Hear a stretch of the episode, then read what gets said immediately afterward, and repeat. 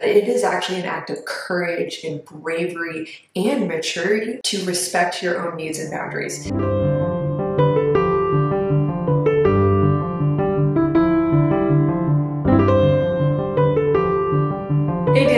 It's Kirsten. Welcome back to the Confident Dancer YouTube channel. Today, I'm to dive into some normalized behaviors in the dance world that are really unhealthy for dancers. Some might be no surprise to you, some might be a surprise, but I just really want to share some common themes I've seen over the years that I honestly grew up experiencing so many of these and I also thought it was normal just because I grew up in it. The older I've gotten, and also the more I've become experienced as a coach helping dancers do that inner work to let go of some of the negative beliefs and insecurities that they've experienced over the years that are holding them back in their mental well-being, in their careers, in their dancing. I've become very clear on some patterns that have been very normalized in dance culture that I just want to point out to you in our video today or podcast if you're listening on the podcast, either on Apple or Spotify, by the way, if you're watching on YouTube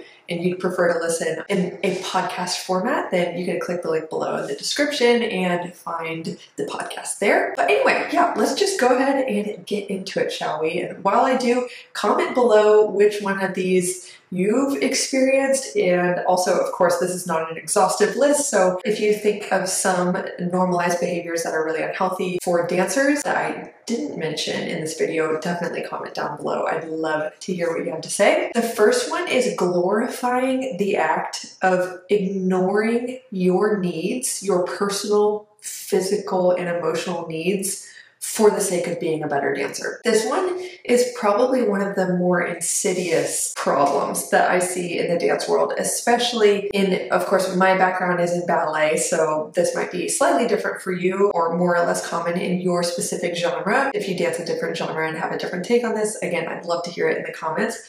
But especially in the ballet world, when I was training as a teenager, pre professionally, I saw how one particular school I was in really promoted this behavior of like no pain, no gain, no guts, no glory, which are really generalized ideas that sometimes aren't inherently bad. I think they're kind of problematic to be honest. But the specific ways that this was being praised amongst dancers showed up like ignoring pain signals. Like clearly our bodies would be delivering these pain signals that were beyond just typical aches, pains, soreness, tiredness, things like that. It would be clear that it's like tendonitis or something is tearing or you've got some stress fractures going on. And it just seemed to be praised and glorified not only by the teachers but also the dancers. When I did this too, I was fully, fully a culprit here.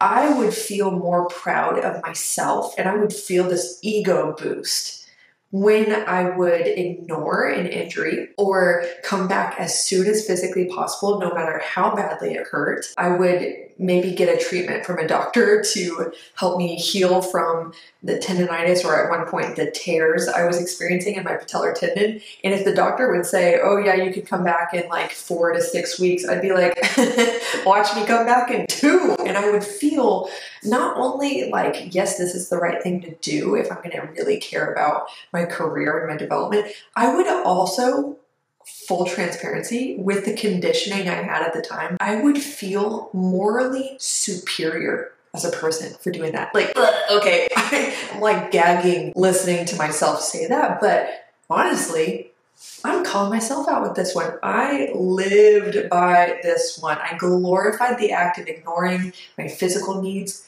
my emotional needs. Oh my gosh, I was a pro at shoving down my emotions. Again, the school I was a part of was very big on like, there was literally a rule. You can cry in class two times a year. After that, mm-mm. at one point I started to cry because honestly I, I was tremendously overwhelmed with how many difficulties I was going through at that time and how alone I felt. And I honestly had some mental health issues going on at that time. And a teacher came up behind me and whispered in my ear, um, How old are you? Because I was crying. By the way, facing a wall, trying to hide it. it's like, okay, the glorification of ignoring all this is such, such, such a toxic and detrimental attitude to have. And what I now have seen over the years of healing this in myself and observing much healthier environments that dancers are being trained in and also helping other dancers through this process, the more I've seen that it is actually an act of courage and bravery and maturity to respect your own needs and boundaries in an industry that typically does not. That is a huge act of courage and character, I believe. There are nuances to this, but let's move on to the next point. the second normalized behavior that's actually really unhealthy for dancers that I see is false humility. And specifically, the way this comes out is in a couple different ways. It's self deprecation, internally and speaking self deprecating comments about ourselves out loud. This can show up like looking in the mirror and clearly showing signs of dissatisfaction about how you look, maybe saying something like, oh, having a fat day or I look so bad or whatever it is. That alone is such a problem. I also do, I want to say, I have so much compassion for what is going on inside of a dancer that leads them to do this. I'm not just blaming dancers. However, I do know that sometimes there's just a lot going on inside for a dancer and that just kind of comes out. Sometimes dancers consciously, or most often, I do believe this is an unconscious thing that they do, as in they're not doing it on purpose. They say things like that for validation. It's to get validation and to be soothed by someone else, soothing the insecurities they have within themselves. And what happens with this is it's kind of promoted as humility, but what it really is is it's false humility. Also, just not taking compliments, the rejection of compliments. For example, a dancer will hear "good job" from a classmate, and then they'll say something like, oh, "No, are you kidding me? That sucked," or no, did you see I made that mistake? Or oh, thanks, but it was way better yesterday.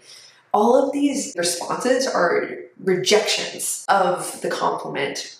And of course, again, I have a lot of compassion for why we do that. I do believe it is so normalized in the dance world that we often learn to do that by mirroring what we see around us. This is rarely, I'd say almost never, an original behavior. You learn to do it from someone else. And also, I see that dancers do this in order to gain a sense of social belonging. So it's not necessarily, you know, it's not really our fault. We do need to take responsibility for no longer doing this as an act of respect to ourselves and the dancers around this because y'all I, I could go off on this forever some of you long-term viewers and listeners know i really do believe that yes it's not your fault that you've developed this sense of normalcy around doing this. But now that you're aware, it is your responsibility to consciously decide that you're not going to do this anymore. I hope that you know you deserve to do that for yourself because it's tremendously disrespectful to yourself to say such self deprecating things or tear yourself down internally or in front of other people or to deflect the compliments that you deserve to take in. You know, you've worked hard and it's totally fine to take it in, but it is our responsibility to also stop that behavior because when we say self deprecating things out loud, we are also perpetuating the normalization of that for the dancers around us. And if at the very least you won't do that for yourself, you need to stop doing that for your fellow dancers because it is such a huge problem. People develop all sorts of negative behaviors and beliefs and thoughts towards themselves and insecurities because as dancers we see other dancers judging themselves out loud so it's kind of like man if i thought that dancer did a good job and they're saying it was terrible what the heck must they think about me see how this just kind of becomes a thought virus, you know? So we need to cut this out. And also, this behavior does come from a desire to not be arrogant or to be thought of or judged as arrogant by other dancers. So I do understand that this is also sometimes self-protective in nature. We want to belong socially and we want to avoid the outcome of maybe saying thank you instead of saying, oh, pff, I mean, thanks, but, you know, because we don't want other people to look at us accepting a compliment and think, oh, she's arrogant. so I get it, I get it. There are lots of dimensions to this, but I really think we need to stop normalizing this behavior point blank that's it. The next normalized behavior that's really unhealthy for dancers is fixating on what's wrong instead of what's right. And typically, I'm going to focus on the aspect of this that is focusing on what's wrong with our technique, what are we not good at, what's so bad, what do we need to fix, what's you know, wrong with us essentially. And looking at what you want to improve and what weak areas you want to strengthen is a completely valid and important aspect of the process of improvement. However, most dancers I have personally worked with as a coach don't even know that they actually have some sort of belief. Like i think it's a kind of a waste of time and energy to focus on what's going well and focus on what i do well or my strengths because i need to be using that time and energy to fix what's wrong. That's a belief i hear a lot. Or another one is if i focus on what's going well for me or what i do right or what I'm good at, then I will become delusional about my abilities and stop working as hard or I will think I'm actually really good and then I will watch a video of myself and realize I was actually not good at all. Comment below if you resonate with any of those beliefs I just shared. Those are so common and I see them over and over and over again as a coach and helping dancers identify and resolve those belief systems are such a critical part of developing healthy confidence as a dancer, healthy self-esteem, self-worth. We got to get rid of those. And the first part is being aware of it. So maybe I helped some of you right now be aware of these beliefs. But yeah, it is not at all a waste of time to be balanced in identifying what you do well while also acknowledging that there are areas of your dancing you want to strengthen. There are weaknesses you want to really work on.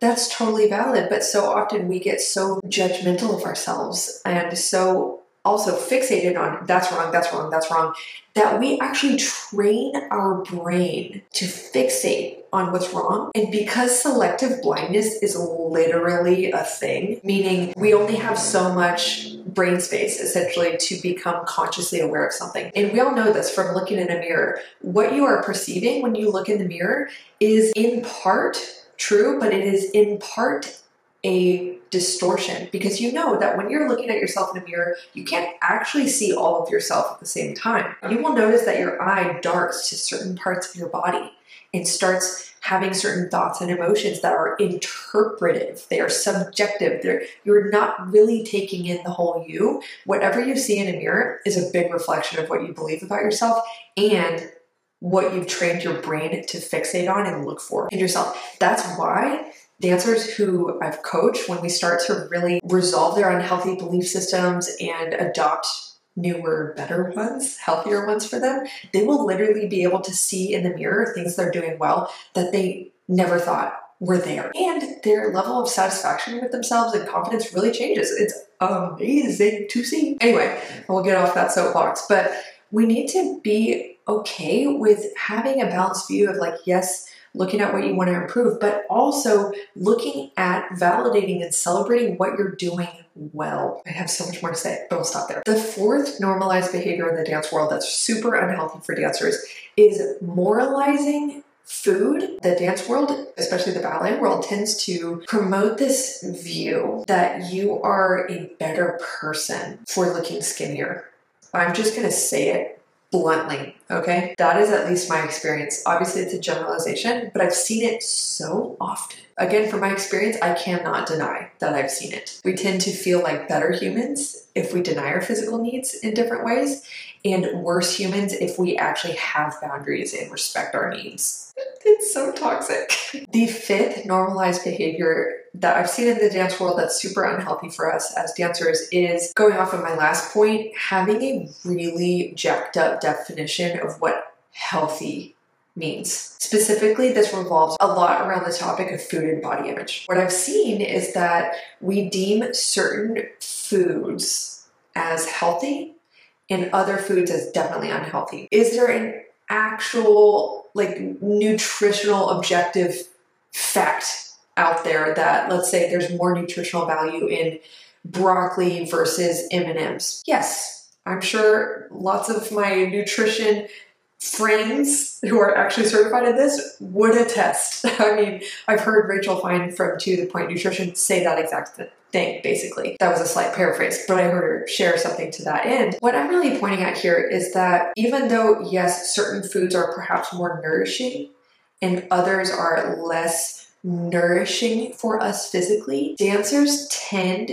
to be given or influenced to have this view that certain foods are healthy and some are not healthy. And we see this purely from like a nutritional standpoint. Sometimes, sometimes it's not even nutritional, it's just like hearsay. Like, oh, you hear someone say when you're like 13 that carbs are bad. So you're like, carbs are bad. Okay, I'll never eat a potato ever again in my whole life.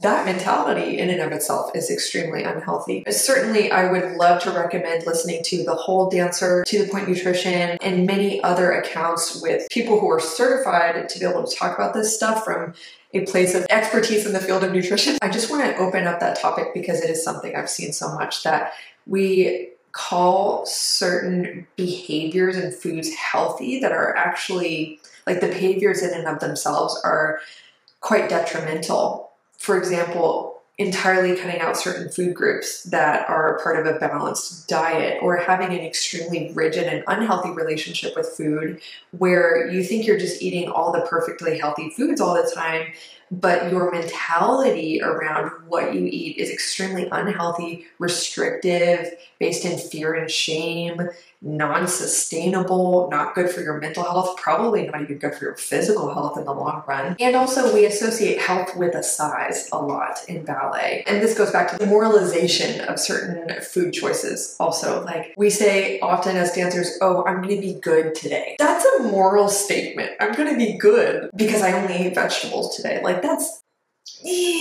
not okay, you guys. It is really not okay. And again, I want to point you to my friends who are really good at working with dancers around this, and they have plenty of content on their platforms around it. I mean, the two that come to mind the most often are, again, To The Point Nutrition and The Whole Dancer. I always send people to them. There are many others I'm not thinking of as well who are wonderful, so please forgive me. But yeah, definitely look into other resources around this who can help you work through that. But I just want to call it out like, no, healthy isn't objectively like defined as having the lowest amount of body fat on your body or completely having like a very rigid relationship with food and only eating like the most nutritious low calorie foods all the time like yeah okay i'm gonna stop but that's super important to mention in this discussion. The fifth thing I want to mention that is very normalized but unhealthy and can be changed is being extremely stressed and anxious even days before a performance, a competition, even things like a rehearsal or an exam, I'll say. It is normal, I totally get it, to experience some stress around a big event where you really feel like you need to perform and do a good job, and maybe your grades or your professional career hinges on it. It is totally understandable to experience some stress and to experience nervousness. I used to experience what I'm about to talk about, and I've worked with a lot of dancers who experience the same thing. If you consistently experience such heightened levels of anxiety or so much stress around performing, even days before, to the point where you experience dread it's so miserable and uncomfortable for you that you wonder why you still dance if if leading up to the show or exam or audition you feel this bad I just want to say that that doesn't have to be normal. I know that we see it a lot in the dance world because, especially if you do this professionally or you do competitions, like I understand there is some stress and some pressure that we understandably feel when we know we really need to bring it on stage and a lot of people are watching. That is certainly a part of the career or the path, even if you don't do it professionally. However, the dread, the extreme anxiety, if you feel like your well being mentally, emotionally, and even physically with all that stress is being really affected by how much nervousness or anxiety or stress that you feel, if your sleep and eating is being affected, that is something that there are solutions for. Personally, I do specialize in helping dancers resolve performance anxiety, so you can definitely reach out if that's something you'd like to break through. That's a big part of my story too, and it's been so helpful to overcome that. My quality of life really went up. But yeah, that doesn't necessarily need to be normal, and you don't need to just accept it like, yeah, it's just being a dancer. You just gotta ignore it and move on. You don't have to. The last point is it is normalized but very unhealthy to tear yourself apart when you make a mistake. And I see this happen in several ways. For example, dancers, even if you don't say anything out loud, I see that it's very normal to make a mistake. It's actually, it can be a vulnerability issue sometimes. It's different depending on the individual, but what I see is that a dancer will make a mistake, let's say in a group class setting, and instantly make a face about it, like, like that or kind of like walk off and like make a physical display in their body language of how they're really unhappy with themselves. And that's really normalized. A lot of dancers do it, but I want to invite you to ask why you do that. If that is something that you do sometimes. I used to do it too, and when I really started to observe the behavior and also become self aware of why I was doing it, and the more I've coached dancers who talk to me about doing that in themselves, I realized that a common theme I've noticed is that we tend to do that to project to other people. Don't worry, I know I messed up. So if you have a judgment towards me, if you have anything to say about it, just know that I already saw it. That's understandable. Dancing is an extremely vulnerable thing. I totally get it. We all sometimes need or want ways to cope with how vulnerable we feel to constantly put ourselves out there and show our mess and like try our best but still make mistakes. I totally get that. I really do. But that is not a behavior that's actually good for you. And it's actually not even good for your reputation necessarily in most cases, I'm willing to bet, because a big principle of influencing other people's opinion of you is that how you react to yourself is the way you're training other people to react to you. The way you think and feel about yourself, it does come out in your words and your body language. And so you're subconsciously suggesting to the people watching you, that's what you should think and feel about me. That's how you should act towards me. It's subtle, but it really is something that is deeply rooted in the psychology of influencing people. And it does influence how you're perceived. And so you want to be the leader of how you want to be thought about, how you want others to think about you, how you want others to see you and treat you. You want to lead people by the way you think and feel about yourself and the way you specifically respond to yourself when you make a mistake. If you respect yourself, that can be exhibited by noticing that you make a mistake, but instead of making like a twisted face about it, just kind of like move on move on. And clearly, it's going to be obvious that you are still putting your energy and your best effort towards continuing to move. I understand that some training situations are really toxic and it's actually a promoted behavior that you show that you're mad at yourself. So I understand it's not always that black and white, but this is not a healthy behavior to constantly reinforce the habit of responding to yourself that way. So I just want to encourage you to respond to yourself with respect. That is it. If you resonated with any of these points, and would like help resolving performance anxiety or insecurities or self-doubt or self-worth, self-esteem issues that are really holding you back in your well-being and your ability to perform. Like I've mentioned, this is something I specialize in working with dancers on as a coach, so you're welcome to visit my website linked below, learn more about my coaching services, and reach out for a free consultation if you're interested in discovering if working together would be a great fit for you. Hope you really enjoyed this video, and I look forward to seeing you in the next one, which I believe will be a part two on this where I talk about normalized behaviors in dance that are unhealthy, but I'm talking about it from the perspective of unhealthy things teachers do. So I'm, you know I'm going to be spilling some tea, y'all. I hope you enjoy this video and that you'll want to stick around for the next one, and I'll see ya. Okay, bye.